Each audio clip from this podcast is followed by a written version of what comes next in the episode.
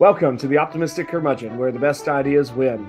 I'm your host, Josh Herring. My day, to, my guest today is Christopher Ruocchio. Christopher is a nationally best-selling author. His current project is The Sun Eater, a five-volume space opera with clear allusions to the classical canon. Christopher is a graduate of North Carolina State University. Go Wolfpack! And today he's joining me for a discussion on C.S. Lewis's seminal book, The Abolition of Man. Christopher, welcome to the show. Yeah, thanks for having me. It's good to see you again. It is. It's. Uh, I. I don't remember how many years it's been, but I know we did this a long time ago when I first discovered your series, and uh, you came on my old show, the uh, What's the Res. So I'm so glad you could come back for uh, another discussion that's uh, tied to book four. Yeah, man. Yeah. So um, no, it's good to be back. Fantastic. Well, um, let's uh, let's kind of start with a bit of intro stuff. Tell us a bit about yourself and about your series.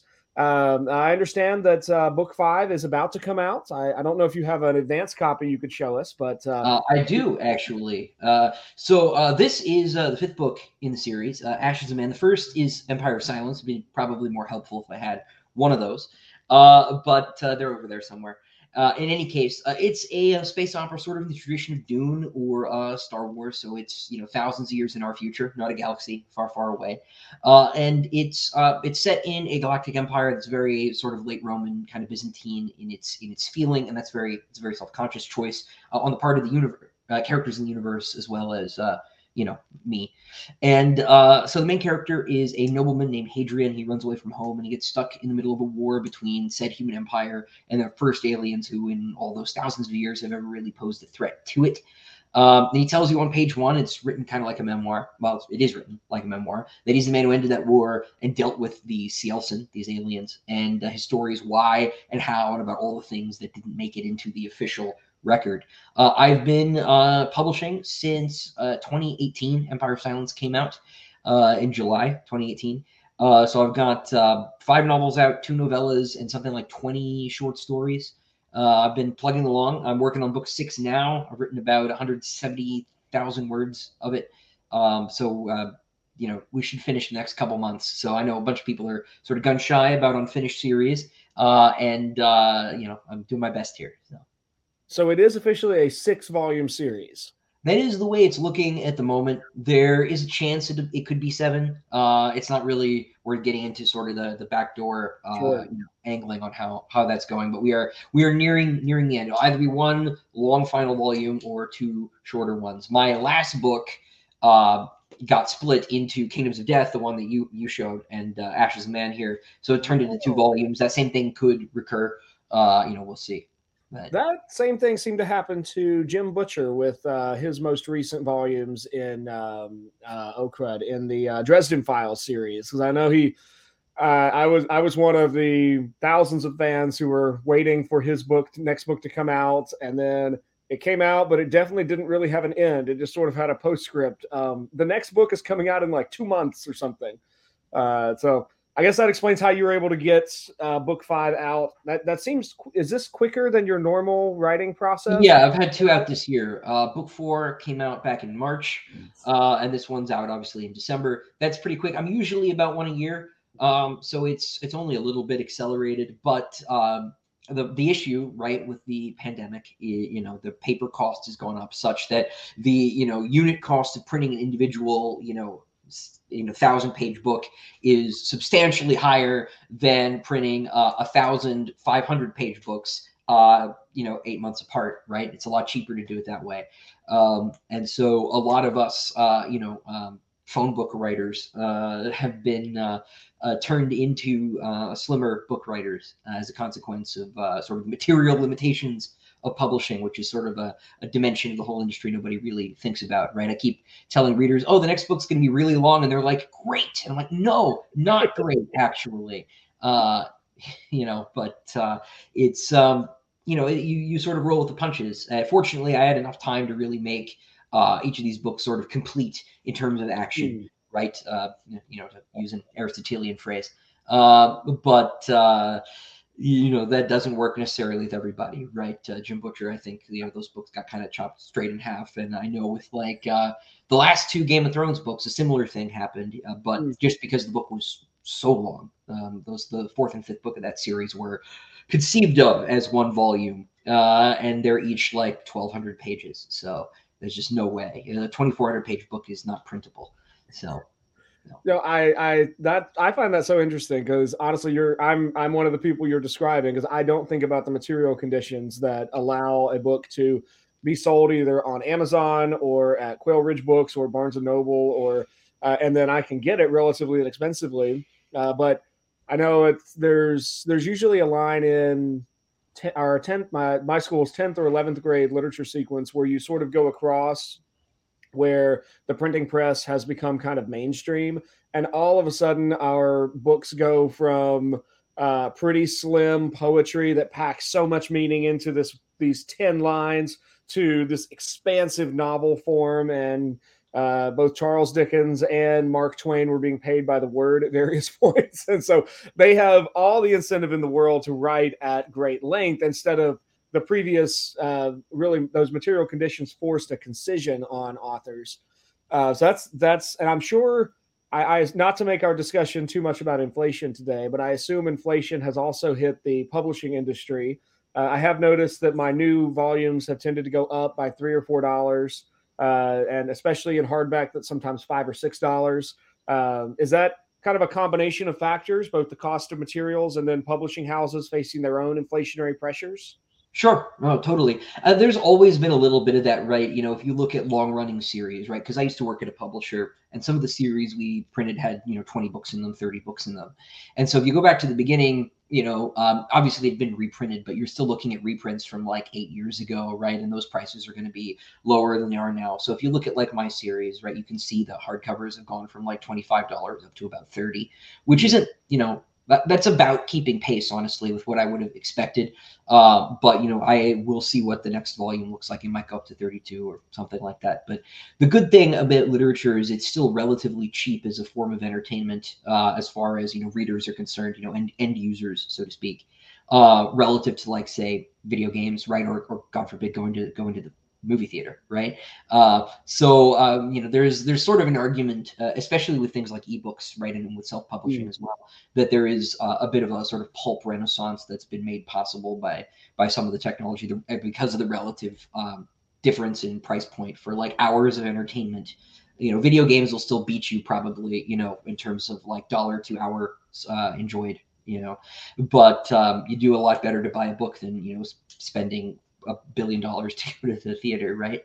So, um, and of course, um, you know, not exactly competing with uh, with streaming in the same way, right? Although we, of course, you know, you're competing with every form of entertainment, you know, regardless of what form of entertainment you're producing, right? I am uh, com- competing with video games for people's attention, so um, you know that's a little bit of a challenge. But yes, uh, you know, um, the publishing industry is in a right state at the moment, um, and that you know is true regardless of whether or not you're independently published or independently published or traditionally published. So um, it's uh, it is it's tough out there, but it's tough for everybody, you know. So. Yep. Yeah, I just think that's there. There's been so much crossover. It seems like in recent years between book and video game and film. Those used to be somewhat um, distinct mediums, but then I got really intrigued by the Netflix show The Witcher and discovered it was a series of books, and then discovered that they were actually the book version of a video game, which made a lot more the the book structure made a lot more sense to me when I understood the origin of it. And it, it seems like, and now the uh, uh, I know there are Halo novels. I've never read those, but yeah. now a uh, not very good uh, uh, Halo TV show. I I like the first couple episodes, and then it's like they forgot the plot for the next eight, and it never recovered. But there, there just seems to be this constant mixing back and forth between uh, between media forms at this point. Yeah, there's a lot of crossover. I will say, The Witcher started out actually as as the books, right? Oh, um, okay. the video games, um, the video games were uh, conceived of as sequels to the book series uh, which the the author of the books has never really uh, been a fan of. He's kind of famously curmudgeonly, which I which I like about him. Uh, but uh, and you would too, given the name of the show. Uh, here for sure. Yeah, who's like this video game thing's never going to catch on, and and, and uh, in in a certain way, the video games are the definitive form of, of that story at this point, which is um, which is difficulty. Um, but uh, they actually started out as those short stories in in magazines. They were sort of um, not serialized because they were short stories, but they appeared, you know, in um, pulp fantasy magazines in Poland, right? Because uh, and that's um, used to be really how a lot of science fiction was done. Uh, you know, uh, the sort of prestige format for science fiction was the short story for a long time, and um, more so than fantasy, really, at least in the English speaking tradition, right? Science fiction grew out of these sort of, uh, you know, circulars, right? In the same way that, like, you know, you had this, you had the Strand, right, with Sherlock Holmes and stuff like that. Mm. Um, we had uh, a whole bunch of things like uh, Planet Stories and Astounding and, and Weird mm. Tales and whatnot. It's where you get like Lovecraft and Howard and you know all those guys. Um, of course, you know the novel's sort of taken over at this point but uh, you know even even there right you know you see with um, with things like self-publishing and uh, like amazon's got a, a sort of serialized uh, a, a, way to, to produce serialized fiction now. Uh, you see a lot of that kind of coming back in new ways which is interesting. And um, and then you've got writers who are doing things like substack right mm-hmm. Uh, you know and they're putting out um, chapters that way right or you know there, there are a lot of different options. So in, in a certain way even though uh, publishing is very shaky and it's never been uh, sort of harder to really make a name for yourself. It's never been easier to try. So it's oh. um, it's uh, it's an interesting it's an interesting time uh, for sure. Definitely, I know that some of that uh, that touch and go with technology is something we'll get to uh, later on our conversation today. That's that Lewis has lots of thoughts about that. Before we jump to Lewis, though, I did want to ask you a couple other questions about your series, and this is I'm going to indulge my uh, desire to ask the author why he did what he did for a moment. Um, you mentioned earlier that you intentionally set this in sort of a futuristic Roman Empire. And I remember as I was reading through, there keep being reference like you you're doing something really interesting with with Arthurian legend in there. Oh, yeah. Sort of combine the Roman and Arthurian traditions together. Um, talk to us for just a moment about kind of why you chose to do that. What are you doing and drawing on those traditions, and how does that work in your story? Yeah, so really, uh, the Sun Eater is kind of a kitchen sink project, right? This is something I've been working on in some form or other since I was a kid. Um, you know, I was, uh, you know, like like Tolkien, right? Writing the first sentence of The Hobbit on the back of an exam, I was constantly writing uh, my own random uh, ideas on the like left side of my notebooks, right? It'd be you know, math notes here and then gibberish on this side. Uh, so I wasn't grading the exams; I was taking them, uh, and. And so I did that, uh, you know, year after year growing up, and this was always something I wanted to do. Right, I was not um, really sure if it was going to be my career. You know, there are parts where you know I wanted to be some kind of you know physicist. I'm very bad at math. That did not work out. Uh, you know, and, but I uh, was always writing stories, and so this series grew, uh, you know, with me really. Uh, and I, it's very hard for me to say when exactly it became the version of the world, the characters, the story that ended up being published. Um, you know, maybe sometime in college it congealed into that form.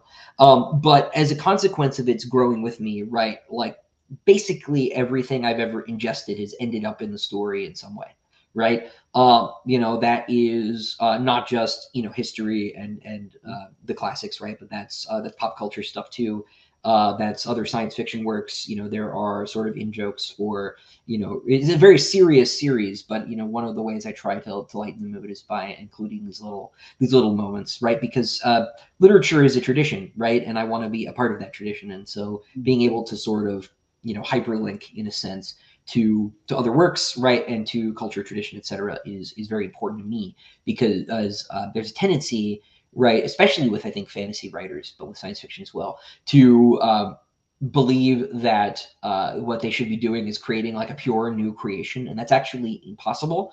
Uh, but it's also sort of less rewarding actually and undesirable if you've ever read you know certain fantasy novels where the characters names are all clearly gibberish and they like don't belong to any sort of you know uh, framework whatsoever, even if that's a completely invented one, right? Much less mm-hmm. one that's in any way connected or own. I don't like that. So um, in building the world for um, the Sun Eater for the Sollan Empire, right?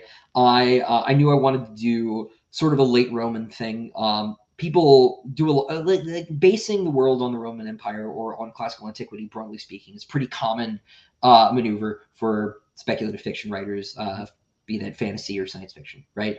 Uh, there's obviously a little bit of the late Roman Republic in Star Wars, for example, right? Uh, you know, uh, along with World War II. Asimov's Foundation series and, and all that. I mean, it's, sure. it's clearly there. Yeah, and and and that's totally fine. So I, I by no means am I saying this is like my original thought, right? But I wanted to put a bit of a Byzantine gloss on it because that's slightly uh, the road less traveled, right? Uh, I find people in the U.S. today like don't even know where the Byzantine Empire was. Uh, you know, so you know you can uh, you can uh, do something a little bit new that way. But as far as the the Arthur stuff as well, this is just a consequence of that kitchen sink sort of mentality, right? Um, if you read uh, if you read Dune, which is probably the most famous science fiction novel of all time, right? Uh, it's set in a distant future where our time is basically forgotten right? There are a couple bits of connective tissue, right? Uh, they kind of speak in Islamic uh, religious language, for example. Um, but there are a couple moments in the series where there are some very clear uh, call outs to our time and place. And I always found those moments particularly interesting. And the fact that our history would totally vanish, right, um, never really struck me as plausible, right? Uh, even if it's 10,000 years in the future, because the things we have from 6,000 years ago um, stick out to us pretty sharply, actually, right? If you look at like Gilgamesh, for example, um, you know, we most people probably have at least heard of it, right? They've like heard the name, maybe they remember being told about it in public school, but it's not gone, right? It's it's actually present in a pretty substantive way. Uh, that doesn't mean that we remember things correctly or in the right context or whatever, right? You know, um, so I wanted to sort of grab anything that felt symbolically useful, narratively useful, uh, and to build from it. And so the Arthur stuff, obviously, you know, in any sort of kind of heroic adventure story, there's some kind of quest, right? And so the whole questing ethos is important there. Uh, but the Arthur that uh, is remembered in Hadrian's time is this sort of weird uh, syncretism with the Buddha story, right? And this is all based on a really dumb pun. Uh, and that what? is that, uh, you know, Sid Siddhartha kind of sounds like, you know, Sid Arthur right? And this is an incredibly dumb joke, but it it provided you know an opportunity, right, to do something kind of interesting, which is which is sort of conflate those two stories. And there are some you know there's some weird, at least symbolic parallels that you can pull on. For example, right? Uh, you know, Merlin gets sealed in a tree. The Buddha obtains enlightenment while sitting under one. Might he have learned from the wizard that was sealed in it, right? Uh, and it's been thousands of years, right? So it's possible that somebody could have made a you know a, a silly religion by misunderstanding these things because they don't maybe speak english very well uh, old english that is and they're reading these old texts and they're like oh this makes sense and like no that's not you know really an organic approach to the tradition at all. So like i like to do things like that in my world building. For example i use the word decurion incorrectly right? Uh, you know it is not actually an officer that is in charge of 10 people but it is understandable why you would think that right? Mm. Uh, it's you know it's actually sort of the you know the the landed nobility of the of, of the the Roman uh, sort of the Roman era. So it's it's understandable these future people in trying to reconstruct something like classical antiquity would make mistakes, right? And so I like to do I like to do stuff like that. There's uh, Hadrian will frequently uh, relate the story of uh, Pandora's cat, right? which is which is the Pandora's box story merged with the Schrodinger's cat story because there's a box and you don't know, right? And uh, and and messing with stuff like that is uh, is very entertaining for me, right? Uh, but I also the book is playing this perfectly seriously, right? At the same time, uh, and so that sort of thing is fun. That is, I, I think that's so fun, and I, I I'm envious is the wrong word, but I find myself at least very much very glad that you have the the knowledge and the gift to kind of weave the tradition in and out like that. Uh, I my writing tends to be much more on the the critic side, where I'm doing reviews and evaluating and trying to kind of highlight some of those things. It's really fun to kind of hear what does that sound like in the author's mind as you're as really this this sounds almost more like a, a form of play than anything else, where you're just playing in this giant sandbox of literary tropes and figures and out of everything that's come before you're making your thing. Is that is that is that fair? Yeah that's that's basically right. And i and i try to think of you know sort of all of the the things that have influenced me equally in that respect right? You know i will uh you know i i will homage a, you know some more famous bits from science fiction and sort of redo them or do things differently right? A scene might be familiar in a certain way but it might end differently or something like that. Because uh, like we've all done this right? We're all watching a movie or we're reading a book and we're like oh i would have liked it if you know we turned left instead of right right? And in being a writer you have an opportunity to do that sort of thing right? You know you know that star wars is pretty good but it would have been better if this had happened. Uh you know is i think where a lot of us you know get our start right? Wanting to do this kind of thing uh, you know we we get sort of transported you know to these these wonderful magical worlds and um, we have different instincts you know as as individuals and um, being able to um, you know sort of use that critical faculty uh, but to address those criticisms in a sort of purely constructive way by building something new is um, is something that's very fun for me. Oh, wonderful. Well, let's let's get into some of that. Uh, some of the ways that you were doing that, at least in in my opinion, that I think you were doing that in uh, particularly Volume Four here, Kingdoms of Death. Uh, cool. Uh, the most recent one that I've read. I'm looking forward to Ashes of Man. Uh, next, uh, I guess hopefully, ne- yeah, next month. Um, we're recording this Thanksgiving week. Um, when in Kingdoms of Death, there were four groups that kind of struck out to me. Um, one I'm just going to include for for context sake, but uh, one of these is not a human civilization, but the other three are all in some way human, but you depict two of them as really different from the human civilization. Uh, you mentioned one already. We've got the Cielcin. Uh, these are the clearly other civilization, which um, I at least saw some echoes of uh, Orson Scott Card's attempt to uh, talk about the the Formics or the Buggers uh, and and really something truly different. You you went to great pains to make sure I knew as the reader that uh, there is no way that the humans can really communicate truly with the Cielcin. There can't be peace. There can't be a lasting diplomatic solution here because these are two mutually exclusive species. Um, but then we've got the extrasolarians, who I think are the uh, sort of the transhumanists who have uh, these, these are sort of uh, the uh, we will upload our consciousness to better bodies or we will augment our bodies. And they're to the extent that they they there's always this question from hadrian and others in the the Sollan empire about whether or not the extrasolarians remain human uh, at the point where you can you don't breathe oxygen and you don't reproduce naturally. Are you still human? Uh, if you've given yourself all these powers and so on both of those were were familiar to me from the previous books, but the new one in book four was the Lothrian Commonwealth. Uh, that was that was kind of fun. Where it's like all of a sudden we were in like space communism, um, and and they seem to be presented as sort of subhuman. That there was something bestial in the way that uh, these Lothrians have have failed to live up to uh, what the how they should be living. Uh, and then we've got a couple passages where Hadrian directly reflects on the Sollan Empire as being neither beyond human or below human, but the actual way that humanity ought to live. And it seemed to kind of situate that in such a way that um, for all that the Sollan Empire is sort of a it's an empire it's imperialist it's bureaucratic it's at times oppressive um, there is a form of uh, inherent class division between the long livers and the people who don't get access to the life preserving medicines and all that stuff. It's still the best place for human living. Now i kind of i say all that to kind of set up a discussion in a moment of, of uh, lewis's abolition of man but i want to pause there. Have i understood your structure correctly? Is that is that a right reading of what you were setting up in those different groups? Yeah more more or less right? I so i'm not a utopian right? So like none of these places are you know uh, sort of ideal right?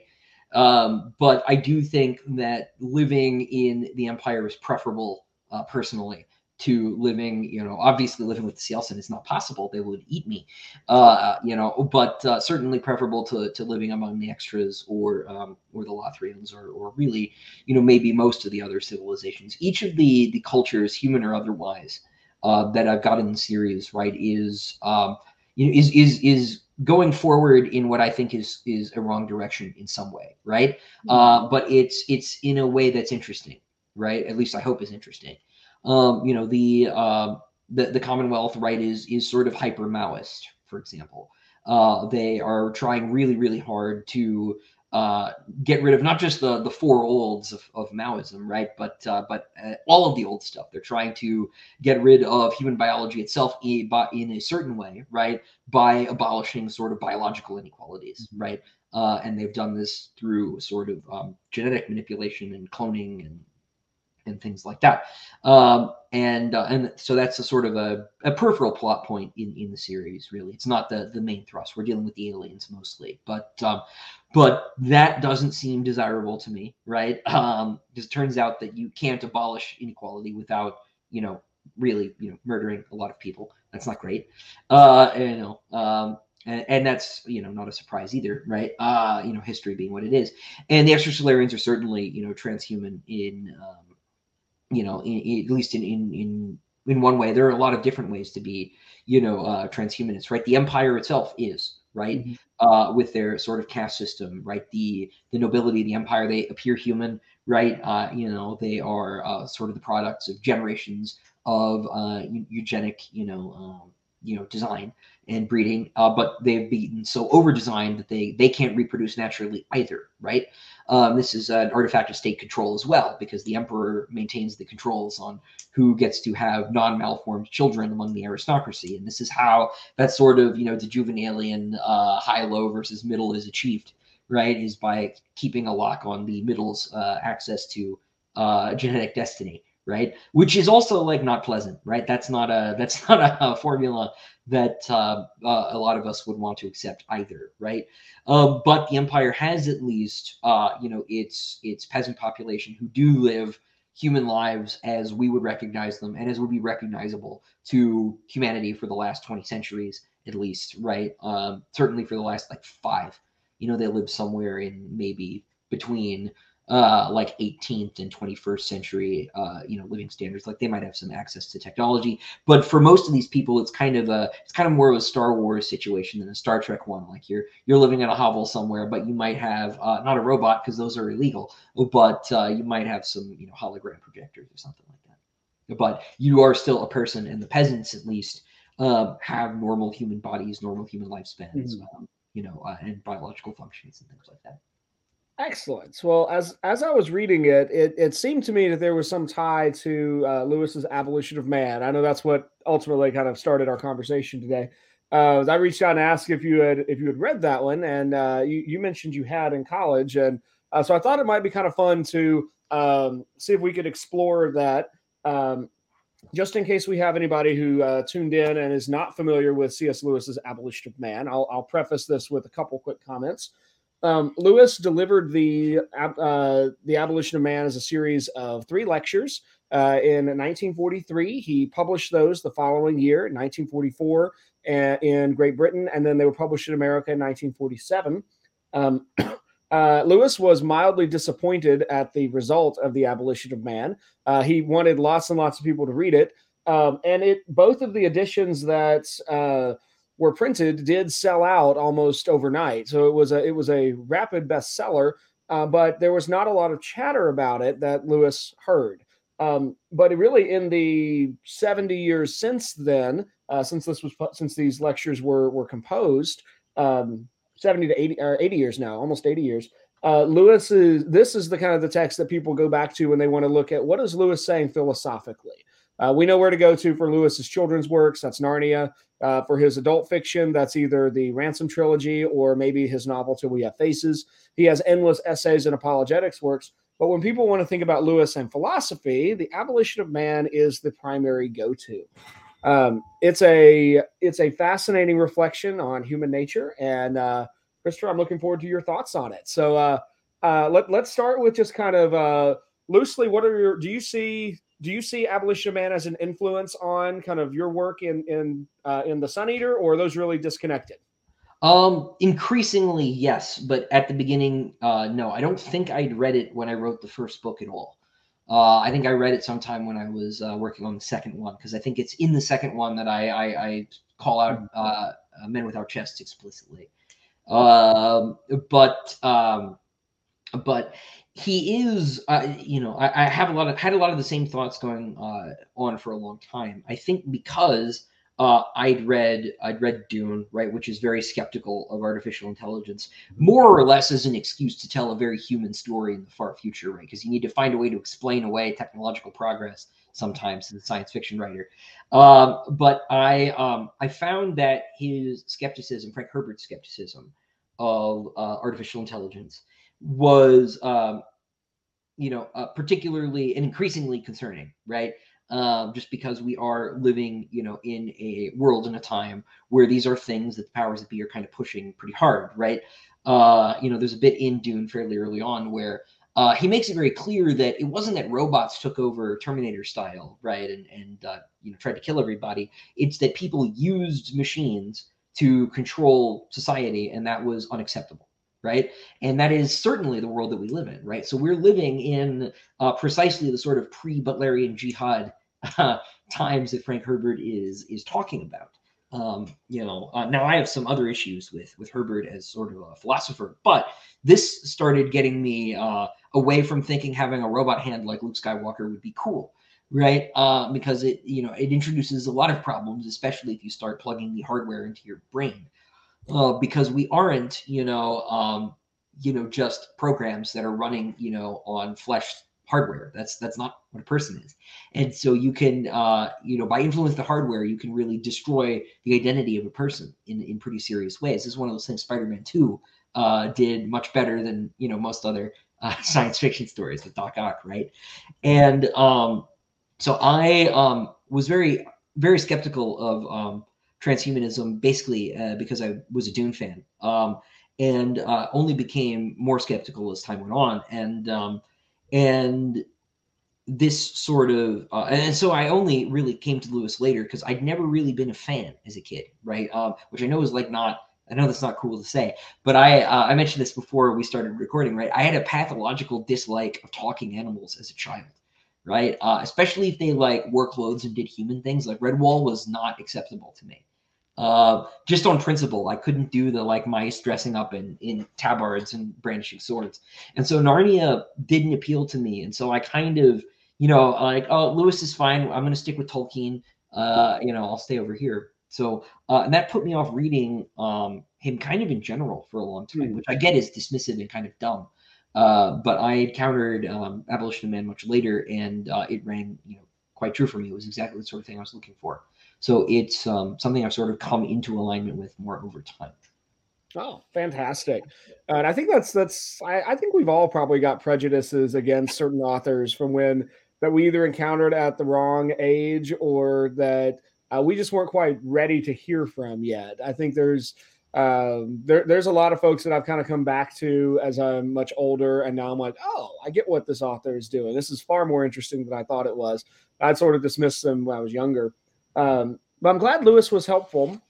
Um, I love the abolition of man. I think uh, uh, it's a it's it's a crucial piece for uh, even as you were describing it. I think that so much of what I've heard people talking about in the last six months about problems with big tech, with disinformation, with controlling narrative, and with uh, the way uh, technology sort of promises freedom, but as you get used to that freedom, uh, there's an awful lot of freedom my phone gives me but man, am I giving my data away to anyone and everyone under the sun. And I'm also training my brain to be used to these dopamine rushes that I get when it dings and notifications come through. And I, am surrendering freedom to someone else at the same time. And uh, Lewis, as far as I know, is the first one to have a really good insight that, like, all this rapid technology is can be really useful, but we can also really harm ourselves with it.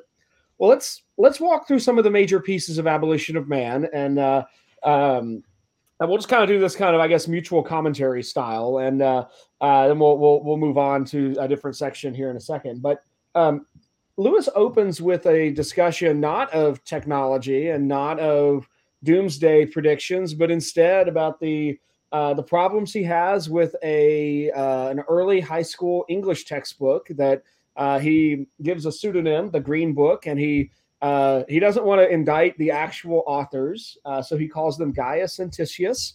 Uh, and he's particularly concerned about waterfalls and sublimity and, and Coleridge. So, uh, Christopher, what, what's going on in the in the opening? How does that how does that set up the book? Yeah, so of course this is a form of technology, right? Because books are, but ideas are tools too, right? And um, and so he's talking about the the tendency of these educators in particular, but but you know by uh, uh, metonymy, right? Uh, kind of all uh, you know this trend in in, in education, uh, where he's talking about this famous story with Samuel Taylor Coleridge, right? Um, in these two observers at a waterfall, and one of them describes the waterfall as sublime, and the other one says it's pretty, right? And Coleridge thought that the first person was correct and the second person was stupid, uh, you know, and uh, and the the textbook is saying, well, um, you know, this is silly on Coleridge's part because these two people are just stating their opinion. And, you know, um, all that they're really doing is conveying their internal responses. They're not saying anything about objective reality at all. And this is something that you encounter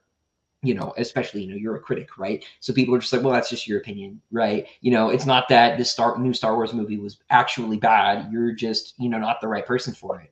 Uh, as if there couldn't actually just be an actually bad Star Wars movie. Mm-hmm. In the same way that the water, uh, uh, you know, the waterfall is sublime, right? Um, but um, Lewis is saying, right, that um, you know, oh, you, if you go down this path, right, then there is actually no such thing as objectivity. Um, there's no such thing as an objective world, and you're actually just training the next generation to be basically blind to uh, you know objective value, and that this is a very different form of education that has been carried out for the past you know thousands of years right? Uh, and so what are we doing? What are we doing to young people? Uh, you know and he, he says he doesn't think these teachers are malicious. Uh, i personally um, think that might be a little too charitable. Uh, personally uh, because you know we've seen we're, we're a few decades you know further down the road at this point and we've seen how uh, this kind of thinking has progressed to the point basically where people uh, not only can they not have arguments, right? They don't or know how to formulate them, but they they don't actually believe that values exist, right? You know, most of the people I interact with think that everything is just a matter of opinion, um, everything, and that is no way to conduct a society. Uh, but it's also no way to like exist. Um, you know, you you can't actually, and this is precisely right what the whole point of the abolition of man is about, right? I, I think most of the people I, you know, I speak to have already been abolished. Uh, you know, in, uh, to a certain degree, right? They, um, you know, they they really are, as the meme goes, you know, consuming product and getting excited for next product, right? Then, you know, but I may be getting a, a little bit ahead of myself and away from the waterfall here. Um, well, I no, but I think you're you're right to kind of go ahead and look at like I, it, it's there's when I introduce this book to students, they they usually are frustrated with how it doesn't really seem unified and but I think they have trouble perceiving the unity of Lewis's thought because of exactly what you just said, because they don't really they don't realize just how relativized their own thinking has been in comparison to somebody like Lewis, who um, not only is he writing this 80 years ago, uh, but he's also a supremely logical thinker. Uh, and that that he is a supreme heir to Aristotle in the sense that like if Lewis can be convinced of something logically, it must be true.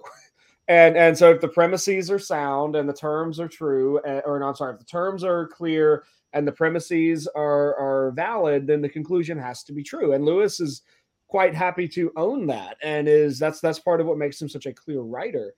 So I think our my students see this and they don't they should be they should be thoroughly convicted by it, but they're not uh, so instead, they fixate on the fact that he seems to jump around. But I think you're right to go and like look at his conclusion because he's he does indict us. Um, I'll only add that um, I think Lewis is Lewis is looking at uh, the lack of objective value in the 1940s. Uh, if we were to update the argument for the 2020s, um, the thing that immediately leaps to my mind is we've lost the even the objectivity of language and the objectivity of gendered language.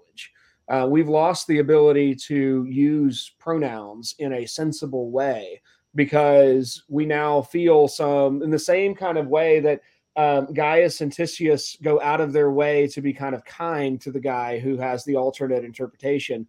We have a false understanding of kindness that motivates the misuse of pronouns uh, for somebody else's sensibilities. Rather than a, a highest concern being truth in the communication that we use and the way that we use words.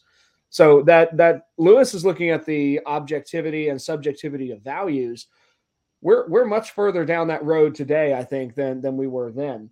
Um, I want to jump into uh, to education as well because Lewis, you mentioned uh, the way Lewis is is sort of generous and charitable to these teachers. Um, I think that's uh, I, am just going to side with Lewis on uh, saying I think there are a lot of teachers uh, in schools who contribute to these problems, but they do so very unwillingly or at least unwittingly. Um, they they don't know that they're doing that, but I'm sure that's true. I didn't I didn't mean to imply otherwise. Oh yeah, um, yeah. Yeah. I just there's a there's I have this instinct instinct in me to to defend teachers for better or for worse, and sometimes yeah, no no I, I I didn't mean to imply otherwise, but this is so endemic in people's thinking, right? It, it's it's every it's every part of the language now is up, mm-hmm. sort of up for debate, right? It's it's adjectives, it's you know it's verbs, right? It's everything, uh, and nothing means anything except what you mean it to mean, which, right? Uh, which is yeah. exactly what he gets to later on, right? This is you know, um, you know, when he talks about these people who uh, exercise, uh, you know, power over nature, right? Actually, all they've got left is, you know, whatever gratifies their immediate urges, right? Uh, and that's, you know, the the urge to avoid, you know, uh, embarrassment, right? Uh, you know, the uh, to to uh, rectify offense, uh, you know, these sorts of things, as well as to gratify various desires, right? That's sort of really all that the public square is at this point is is people trying to sort of protect the their emotional integrity right and the integrity of their internal world against other people's uh, what they perceive as other people's internal worlds which may be you know what they're fighting but they may be fighting object you know objective reality in certain cases too right? Yeah and i think that's that's huge and it, it goes right back to where part of it, Lewis gives such clear visions of at least two different ideas of education, where on the one hand, the uh, the group of people that he he puts Gaius and Titius in this group he calls the innovators, where they're they're people who are trying to innovate around traditional values, and their innovation is usually an innovation of redefinition and of um, today we would call we would say this is somewhere in like progressive education where they're they're always trying to get away from what's old and to what's what's new. And where that kind of education is sort of bringing students immediately into the present without any concern to what's been done before he contrasts that with what he calls sort of uh, uh, the his, his metaphor for this is old birds teaching young birds how to fly. Where where there's something about whatever education is for it's something that has always been about older humans who already understand something true about how to live that they learned experientially and intellectually from previous humans that we pass these on to the next generation. Um, I actually think you gave us a really good example of that when you were describing um, what you're doing in in writing and how everything you've read and everything you've thought about is sort of you're always drawing on to create your own world. I, I that seems to me to be a great illustration of, uh, of really the literary craft is not you don't learn to write a novel by just sitting by yourself and trying really hard to do something that's never been done before.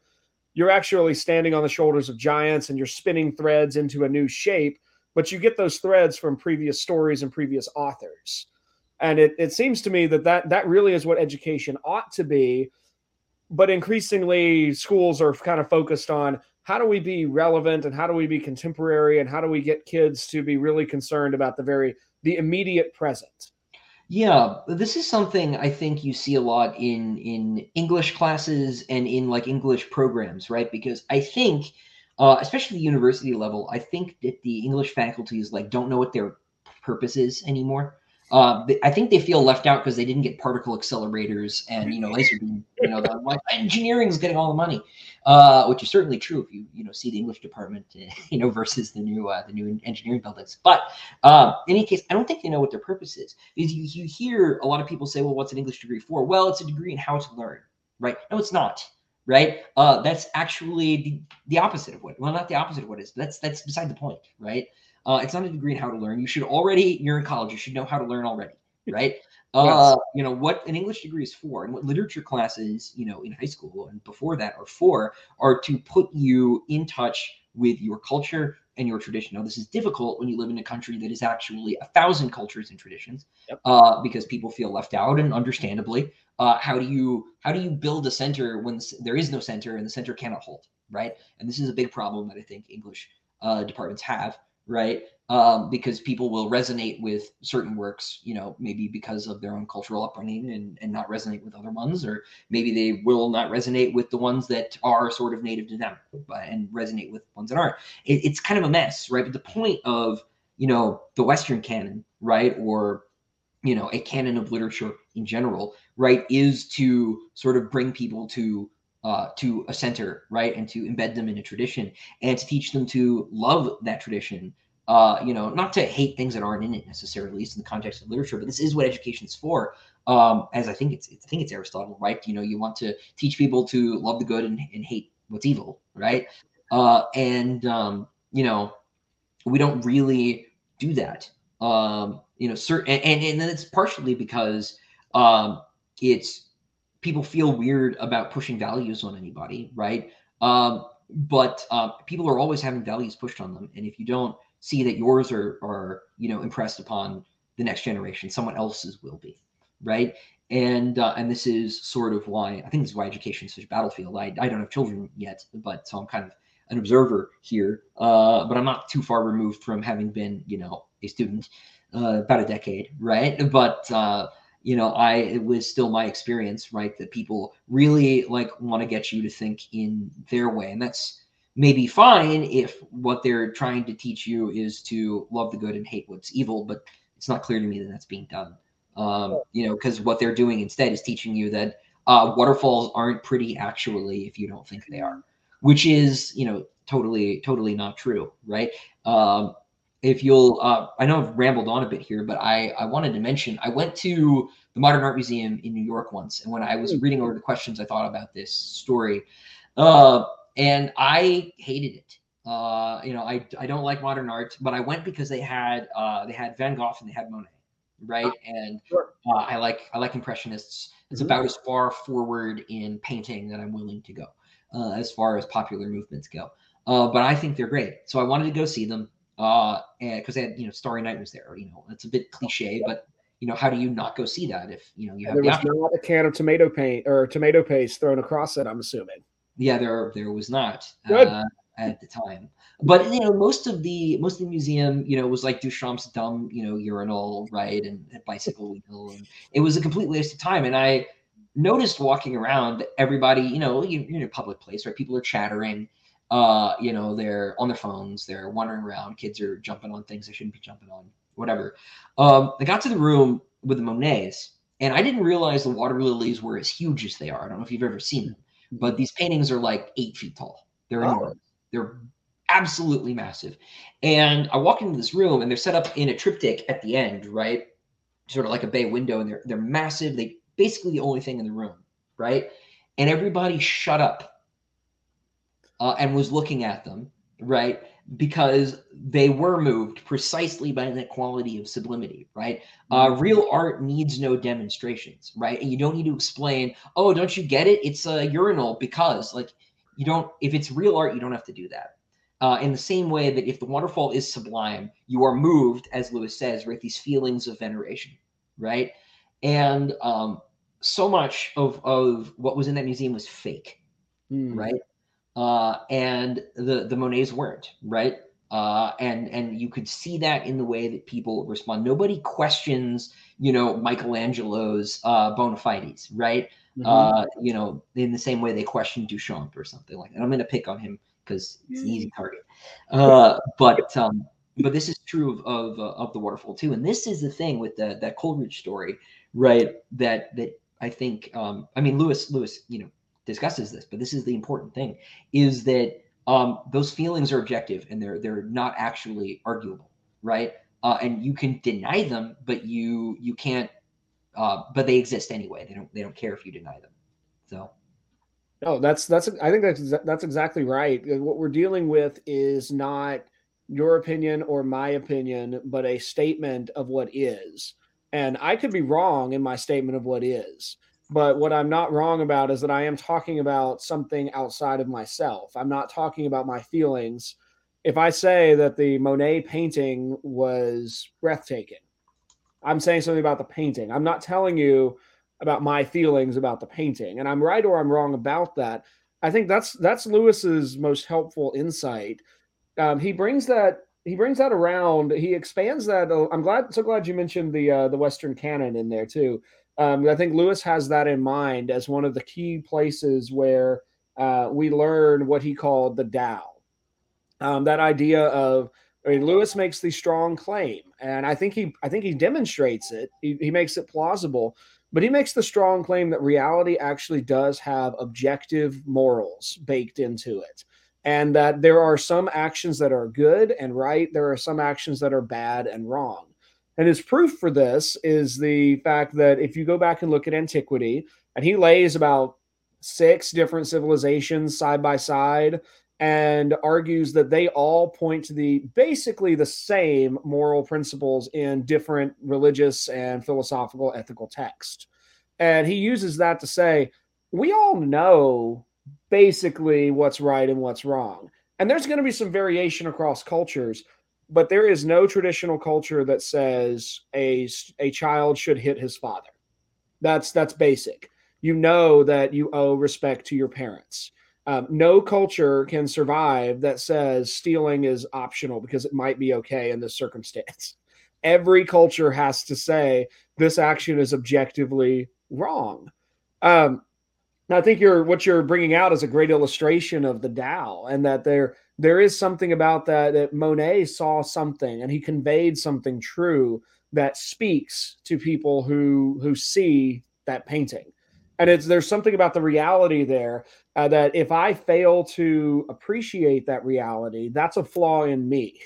It doesn't mean that I should then go around and say, oh well, you know, art is all subjective and since I didn't see that Monet is great, we should take down Monet because he's really a poser. like right. that's that that's a flaw in me. I'm ill educated. I have not I have not gained the ability to rightly appreciate the beauty that has presented itself before me. Yeah, and and you know we all have these deficiencies, right? Lewis says that he doesn't like uh, you know kids, right? Uh, he doesn't like he doesn't like hanging out with them. Uh, you know, and he, he says this is, you know, a deficiency in him, right? Because, you know, you should be able to be the sort of person who can be a parent, right? Uh, you know, um, or, you know, be, you know, an uncle or whatever, right? Uh, and, and so, you know, it, it is okay to have, you know, personal failings, right? You know, there's some, uh, there, some artists that just, I, I just don't like, right? You know, or some forms of music that I, I don't like, right? Uh, and maybe I'm wrong, you know, um, maybe I'm not, you know, I like to think I'm not, but, uh, you know, but, but sure, right. Just as examples. Um, and, um, people have sort of moved to thinking that they just must be right, right? Um, because, you know, de gustibus non disputandum, right? Um, and just because you, you know, can't necessarily, you know, reason with people aesthetically, right, about the waterfall or whatever, doesn't mean they're not wrong right? Mm-hmm. Uh, and it certainly doesn't mean that ethically, right? And talking about the Tao, right? Um, you know, obviously you can make the sort of Christian formulation of this argument, right? Which is just that, you know, the, the God's law is written on all of our hearts, right? Regardless of whether or not we know it's there.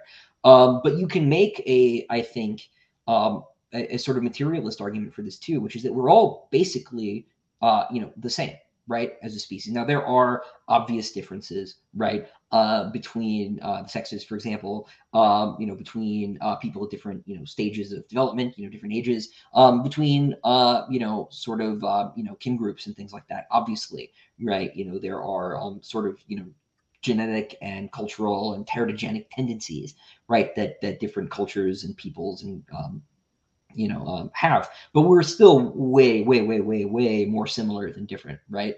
Um you know so there are you know these sort of deep threads of commonality that exist cross culturally um you know that's the sort of thing that like Jung uh, is interested in, right? And now like Jung, you know, isn't isn't you know right on the money all the time, but there is still this sort of you know the, the is the Tao, right? Uh, Lewis's Tao, right? Um, which is perhaps not the same thing as the the Taoist Tao, but it, it's you know it's it's gesturing it's gesturing at this sort of um, at natural law, right?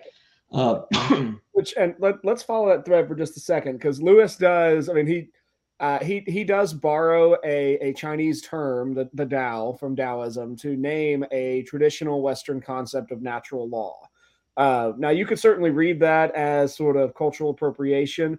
I don't think we have to, uh, in part because the Tao Te Ching begins with the phrase, the Tao that is named is not the Tao.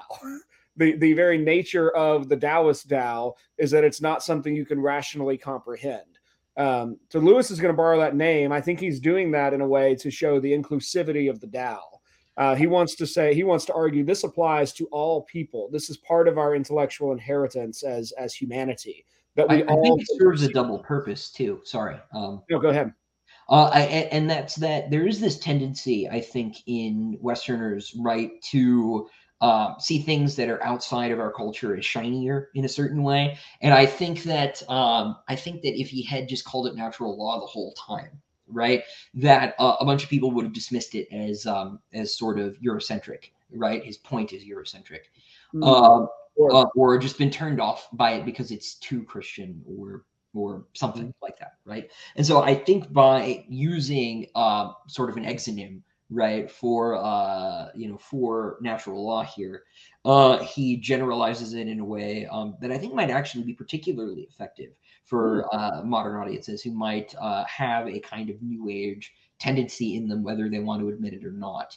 Uh, and so there, I think, is something that's sort of appealing to it for that reason, uh, appealing to his choice of terms uh, for that reason as well. Uh, no, that's a great insight. Uh, there, there's so much of there's so much we could go into the Tao in, in, in a lot of a lot of detail. Um, the only thing I wanted to get in on that point was that um, I think there's also something. Uh, I'm I'm teaching a seventh grade grammar class this year, uh, sort of by an accident of our schedule that that one fell to me, and um, I it's got me. I, I'm a I'm a literature history guy by background. I'm terrible with languages. My wife is the classicist of the two of us. She's great with Latin and good with Greek.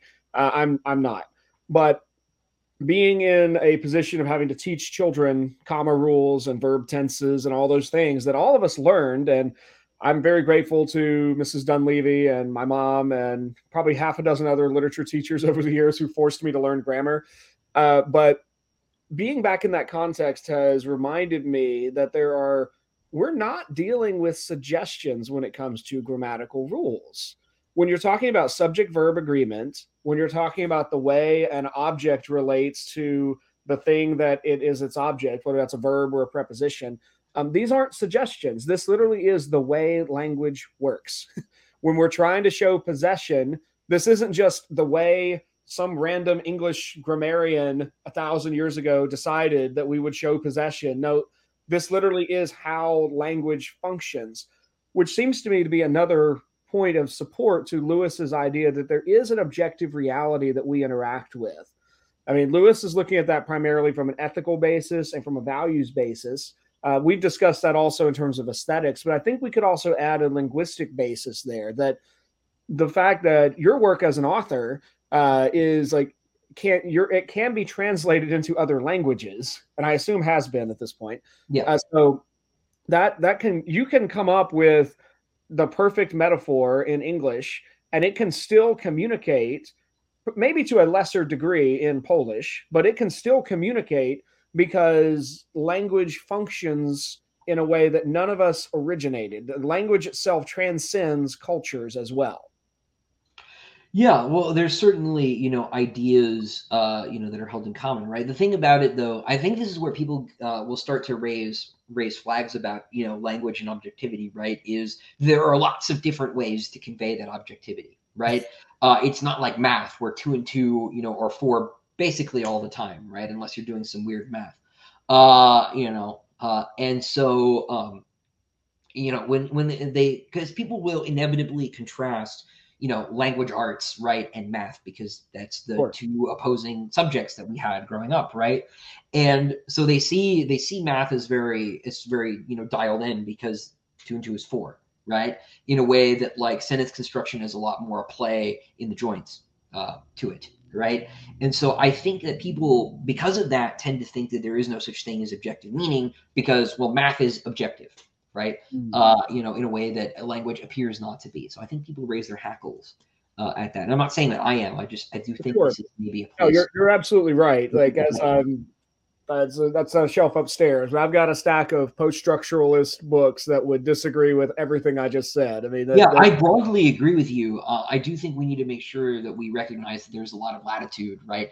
But the basic idea, like that there are nouns and verbs, right? Like you're talking at like that level, right? Yeah, yeah, yeah. I'm just talking like I'm, Yeah. I'm uh, certainly I'm not trying to obviate anything with the Yeah. need for translation, and I'm a big fan of Gadamer, who argues that translation is always an act of interpretation. So we always need new translations because language communicates differently in different moments. Like that's I'm 100% on board with that.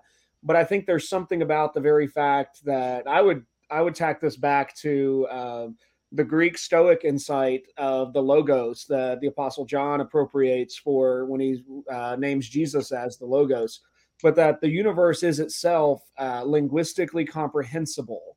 And so when we are using language, we are actually tapping into that function of the universe. And that there's just something mind blowingly amazing about the fact that we as humans can talk about a tree in maybe 12 different languages and we're still talking about the exact same thing. And and we can all comprehend each other. Uh, tolkien has this great line about uh, po- in his poem mythopoeia about um, uh, language moving from mind to mind. I mean that just the the idea of words being able to carry meaning from across time and space to different people and still almost all of that meaning arrives that that too i think is a is just a point to suggest there is something objectively real that we're talking about. It's not all i cannot subjectively coin a word.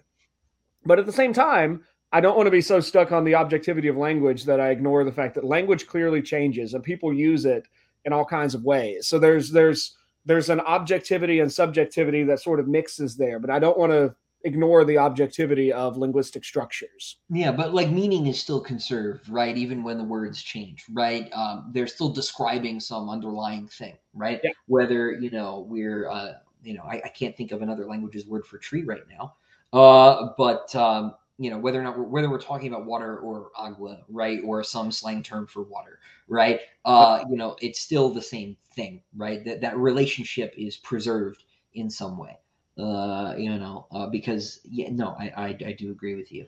Um, Well, let's let's take this into kind of uh, Lewis's third essay, where he sort of, in the first essay, he's focusing mostly on education. The second one, he's working out the the Tao. It's in the third essay that he literally titles "The Abolition of Man," that he sort of goes into a bit more thinking about. Uh, he has a new group of people he calls the conditioners. He thinks about specific applications of technology. He names the telephone, the uh, newly invented aeroplane and contraception as as all three examples of technology. What does Lewis think about technology, and how does it kind of tie into this concept of the abolition of man? Well, it's this it's this question about mastering nature, right?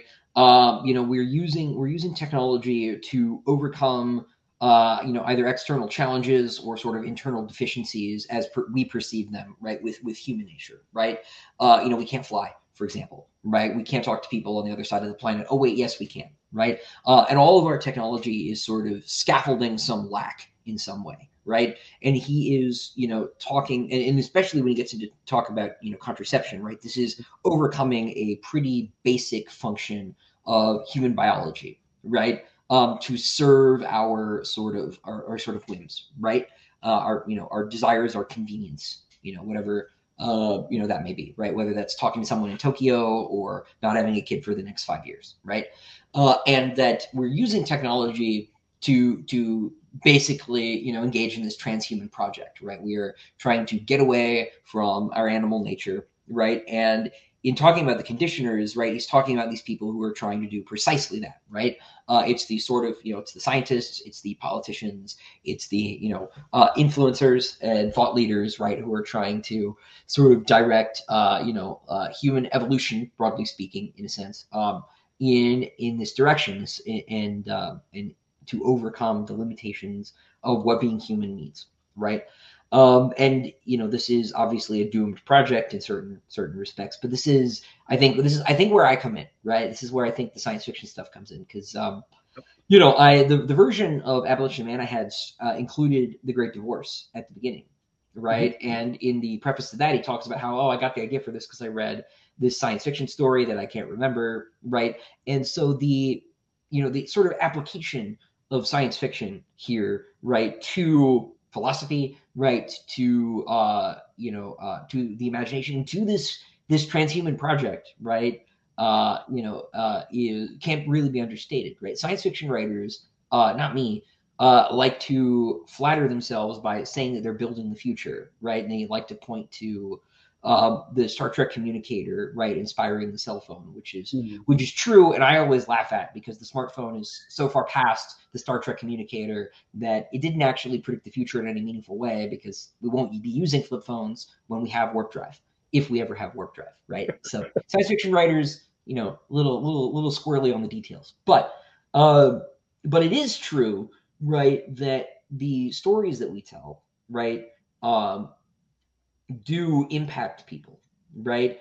And uh, I may be straying a little bit from the main topic here a little bit, but um, but the fact that so many people who are conditioners, right, who are working in you know biotech, for example, mm-hmm. right, or or technology generally, were inspired to do that because they you know watched Star Trek right, um, is is something that I think about a lot, and I think is one of the reasons why I have taken the particular tack that I have uh, in my own writing, which, while being very much a part of the tradition of science fiction literature, is very much against a lot of those currents, right?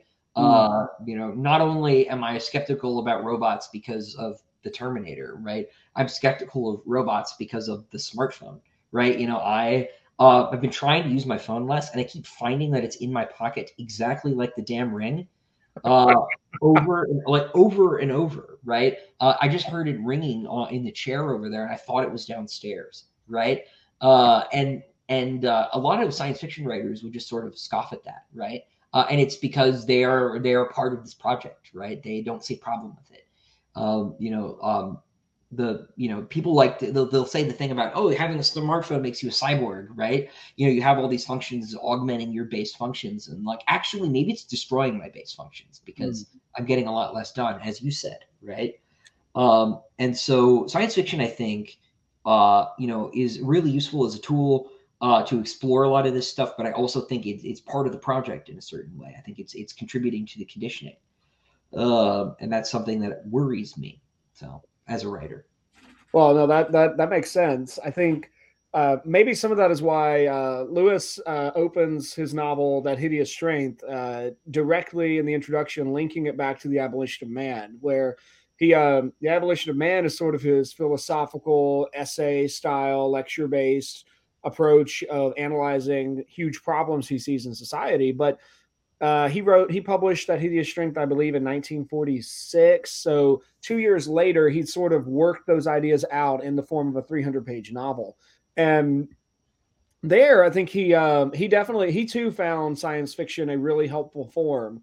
Uh, though I will just also go on record saying uh, that Hideous Strength is possibly the least science fictiony novel I have ever read. That uh, is sold as science fiction. I mean, it's got a picture of the moon split light and dark on the front of most editions, uh, but it's it's it's weird sci-fi, not in the uh, Lovecraftian sense of the weird, but weird in that it's uh, it's metaphysically complex and it's more medieval than it is like far futurist, far future. Yeah. But he um in there at least his vision of the conditioners I think is a little different than what you're describing but I think what you're describing definitely does kind of play into that idea of of we are being shaped by the technology. Um, in Lewis's thought, the conditioners are sort of the folks who go one step past the innovators. Where the innovators were those teachers who are like Gaius and Titius, who are sort of innovating around old school, old fangled traditional ideas. The conditioner overtly throws away the old value scale. And he says he's going to intentionally shape humanity. And Lewis says, okay, to what end? To what end are you shaping humanity? And he argues that basically the conditioner will throw away the old value scale, but he cannot operate without a value scale because all of these innovations are to some point, to some purpose.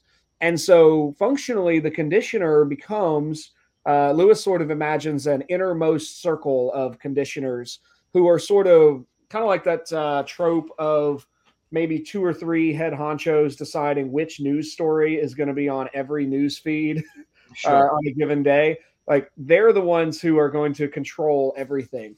Um, and then he sort of then imagines how that they could then shape humanity going forward. He sort of uh, this is where abolition of man gets very dystopian, and he has he has an institute called the the the NICE, the NICE, the National Institute for Coordinated Efforts. It's a terrible acronym in that hideous strength, uh, where they they're kind of working this out.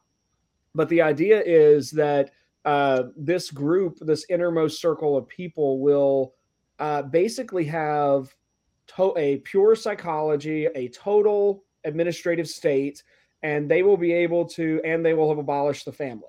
So, given those three principles, they will shape the next generation forever. And once they've got that generation shaped, that they've changed human history from that point in time forward. so they they can the abolition of man then is the idea that we will we actually could gain the ability to change our own future but we've done that in such a way that we've removed our own nature uh, so this is where I think I see so much parallels with uh, your Extrasolarians and in there that like, uh, and and a lot of this comes into um, questions, of contemporary questions of gender.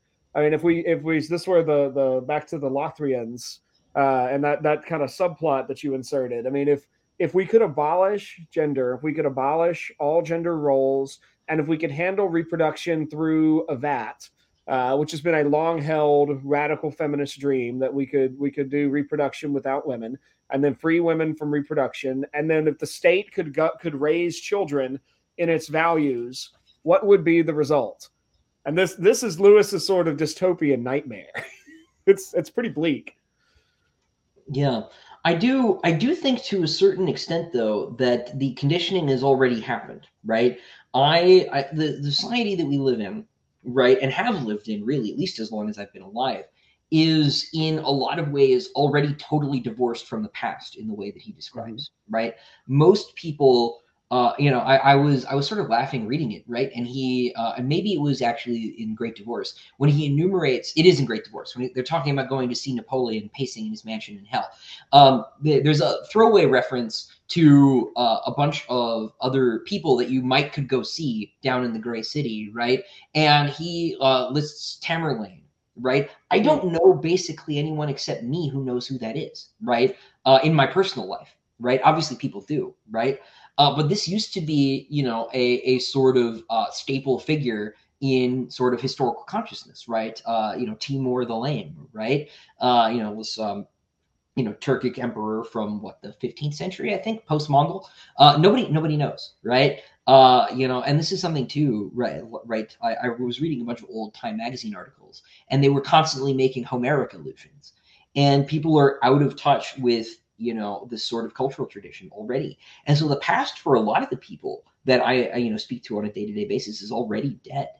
Uh, and so when you affect that change right that is part of of the conditioning already you know happening right? When you, you pull people's roots out like that you can make them really into whatever you want. And it seems to be that the the end product uh, you know that we are we are trying to produce in humanity right is just this sort of um, you know perfect you know consumer right uh who just you know just picks up new stuff because it's the new thing uh, and you know doesn't really think that critically about it or you know you, you see this with the increase the decreasing quality of superhero films right uh, you know uh, you know, I spoke well of Spider-Man 2 earlier, but I don't have a lot, you know, nice to say about subsequent, you know, iter- iter- iterations in the series.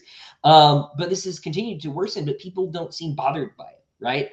Uh, you know, I it, for all uh, you know the complaining that people do about the drop in quality in Star Wars, for example, which is something that I took very personally.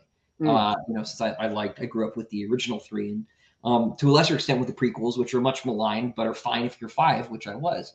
Uh, you know, the um, for all the complaining that we've done about the drop in quality on the new stuff, people still pick it up. Uh, it hasn't seemed to have really hurt the like Disney Plus streaming numbers, right? Uh, certainly hasn't impacted their their revenue that much. Um, and um, and I think that it's because people um, don't have a sense of value anymore, so they're able to just sure, like I will continue to you know eat whatever uh, the streaming services put out for me, and I think that this is related to this conditioning project, even if it isn't envisioned in this sort of centrally planned um, you know, master generation, to use a phrase from mm-hmm. Abolition of Man kind of way, I think that it's been happening in a more decentralized uh, uh, and chaotic way, but in a more pernicious way, because I think the Gaius and Titiuses of the world uh, basically had an exclusive license to write textbooks for the last century.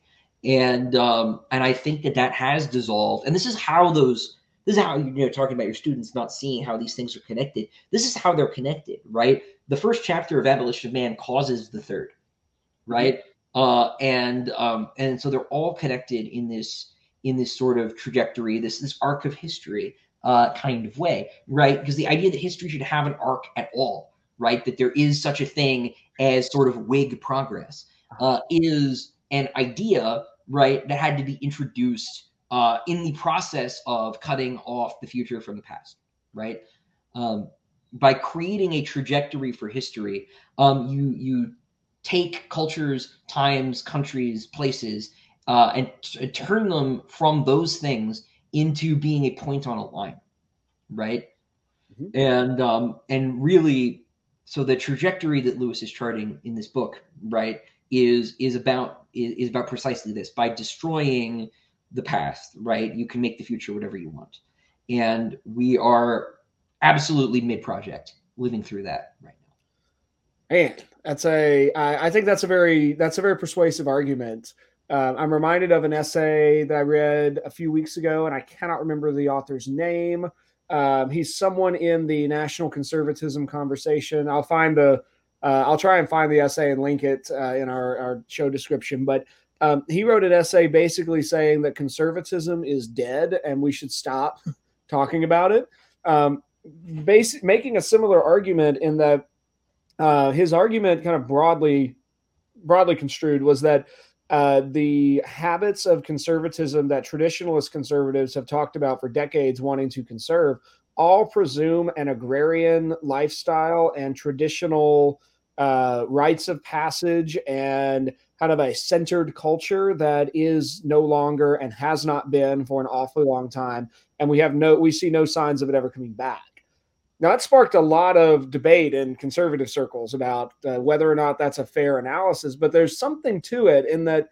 Uh, now, I don't, I don't know that I'm as uh, pessimistic about this as, as you sound, uh, but because I think human nature is more resilient. Uh, for for all that, um, I agree with you on the the ways that I think there are there are a lot of companies that have uh, that their their primary goal is to sell products and to make people who will buy their products and uh, it, it's pretty distressing to get deep into the weeds of how many companies are funding either research or educational products or projects that are ultimately trying to create more consumers and how many apps are really tailoring themselves and their efforts using some pretty effective psychological tools to create better consumers. I think you're probably right about that but there's still something that there's still something that exists that resists that. I think the the resistance is probably going to be a lot more small pockets of of communities. I think there's a lot of uh, this is where the I see a lot of hope in the classical renewal movement of schools that are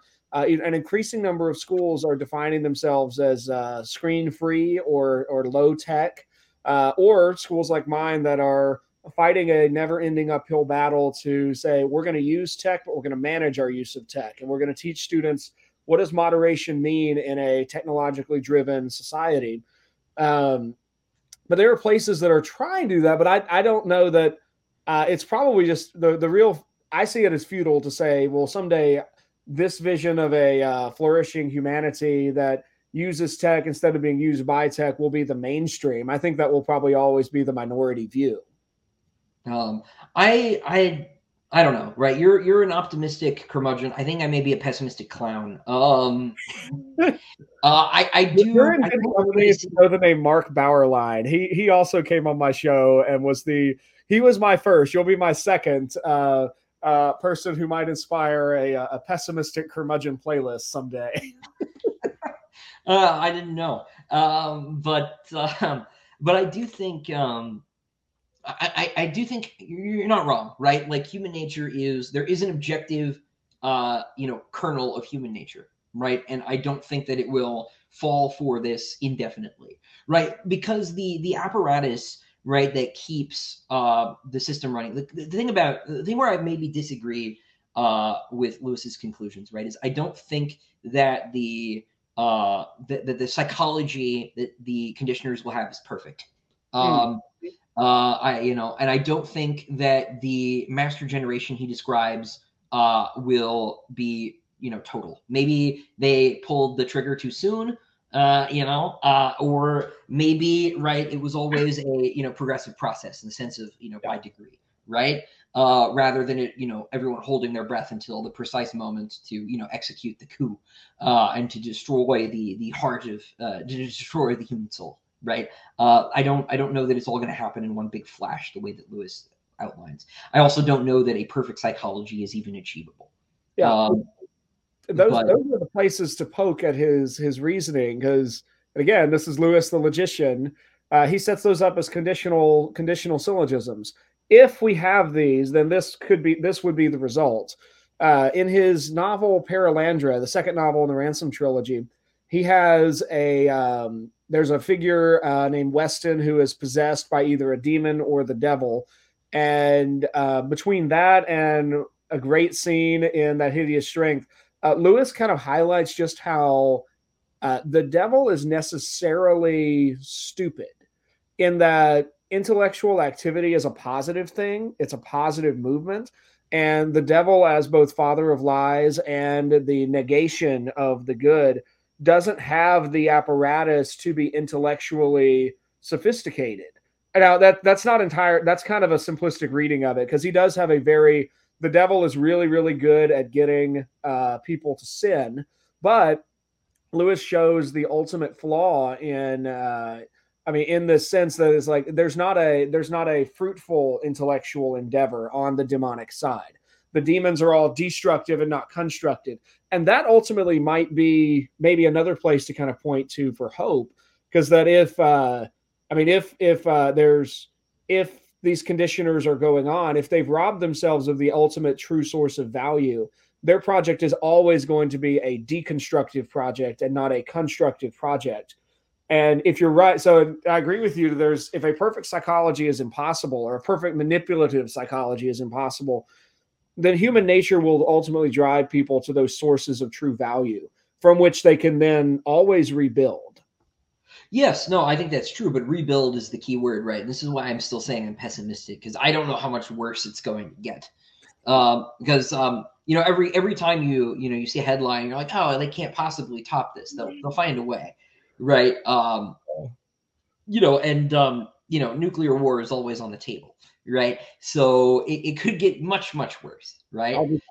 chime in with our uh, this week, last week's headlines about the uh, the Respect for Marriage Act, which is a complete misnomer, uh, passing the Senate to uh, legally, or at least come to the floor where it will pass in the next session, uh, and that. Uh, buried in the text of that bill are a couple of provisions that could make it really, really easy for both poly- for polygamy and uh, potentially bigamy to both be legally enshrined.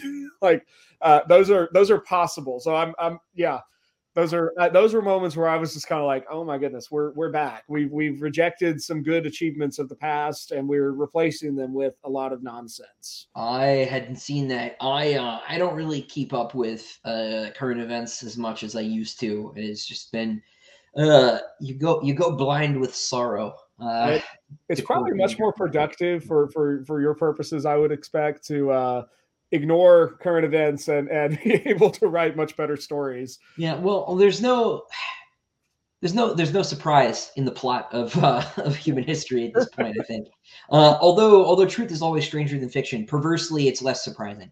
Uh, you know, I um, you know, there's there's nothing that's come down a headline that's really uh, you know, surprised me at this point. Um, well, Christopher, as we're kind of wrapping up towards a, a conclusion to our episode, let's uh, let's go to a, a happier note, uh, less on the depressing uh, nature of of reality, and uh, tell us more about your upcoming works. I know you've got a uh, something in either either an anthology you're editing or stories that you've written in the anthology, The World's Long Lost. Yeah, uh, Sean Prime John that.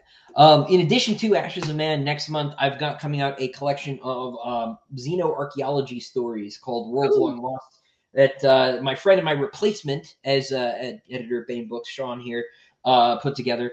Um, it's I think about a dozen stories. They're all broadly something to do with you know ancient aliens, right? Whether that's finding an ancient you know alien ruin on Earth or on some other planet. Um, a lot of the stories have a bit of a Lovecraftian bent to them. For whatever reason, you say ancient aliens, and people like, oh, Lovecraft, and like, okay, fair enough.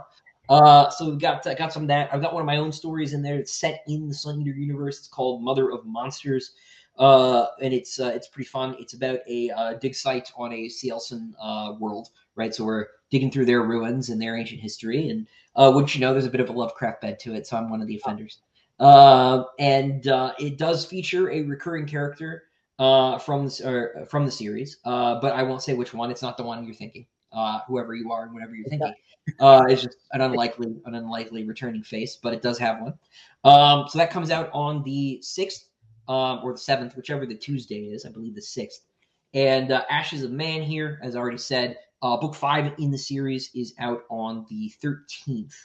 Uh, I will, for those of you who are in or around Raleigh, North Carolina, be doing signing at Quail Ridge Books here in Raleigh uh, that day on the 13th at 7 p.m.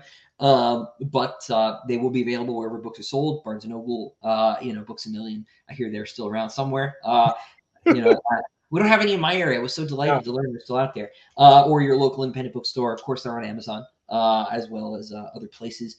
Uh, it should be out in the UK uh, at the same time. Uh, it has a different cover over there, different publisher.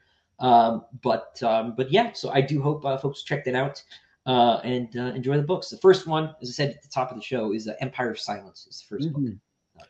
Ah, wonderful. Hopefully uh, hopefully uh, you'll get some some listeners uh, who will check out those books. Uh, just so you know this this episode will be part of our fourth season so we're probably looking at a january february drop. So we won't be uh, immediately on for uh, for your release but it'll be we'll be pretty soon pretty soon thereafter. No worries.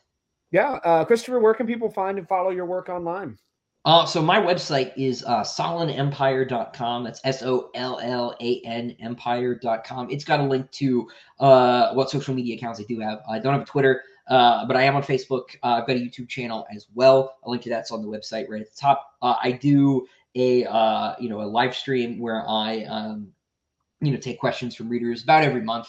Uh, and I'll you know do writing updates and I try to do other things. I have been a little derelict in producing video uh, lately because uh, writing is more important, uh, and I will always prioritize that uh, over uh, making YouTube videos. Unlike uh, you know some other some other writers who are out there. but shots having been fired, I think I will I will say no more. Um, well, hopefully, if whoever the author is you were taking shots at, if he wants to fire back, he should definitely tag uh, the optimistic curmudgeon in, in whatever whatever uh, post he wants to uh, respond to to your shots with. Um, Oh, uh, real quick, I did want to also ask you: uh, Do you have uh, any connections with uh, Brent Weeks, or do you know do you know his books at all? I I know of him, but I've never met him. Um, no, yeah, I, I love his books. I think they're they're just uh, so there's a, it'd be interesting to I, I think it'd be really interesting to ever hear you guys chat with each other because I feel like y'all would have a lot in common somehow. Uh, but I, I enjoy both of your your works for sure. So yeah, awesome. Yeah, no, I've I've never I've never read his stuff. I, I know the name. Obviously, he was a much bigger writer than me, uh, but uh, but I've never had a chance to meet him. So. Uh, well, uh, Christopher, thank you so much for coming on the Optimistic Curmudgeon. This has been a great conversation. Yeah, man. Thanks for having me. It's good to good to be here. Yeah, it's always great to kind of hear uh, folks who who are to, to hear like thoughts behind the writing, but also to hear the way that all of the ideas sort of uh, come together. Well, thank you, listeners, for joining us for this other episode of The Optimistic Curmudgeon. Uh, my guest this episode has been Christopher Ruocchio, author of The Sun Eater. If you enjoyed our if you enjoyed our conversation, definitely pick up a copy of Book One, Empire of Silence, and keep reading until you get to Ashes of Man, out in December of 2022. If you like this episode, please leave us a five star review and share it with your friends. Until next time, seek the good, discover the true, and love the beautiful. You've been listening to another episode of The Optimistic Curmudgeon, where the best ideas win. I'm your host, Josh Herring. The Optimistic Curmudgeon is a project of Thales Press. If you enjoyed this episode, please give us a five star review and share it with your friends. You can find us on three major social media platforms. Search for The Optimistic Curmudgeon on Facebook and LinkedIn, and find us on Twitter at the handle at The Optimistic C3. This episode was edited and produced by Madison Kay, audio engineer for The Optimistic Curmudgeon. Until next time, seek the good, pursue the true, and love the beautiful.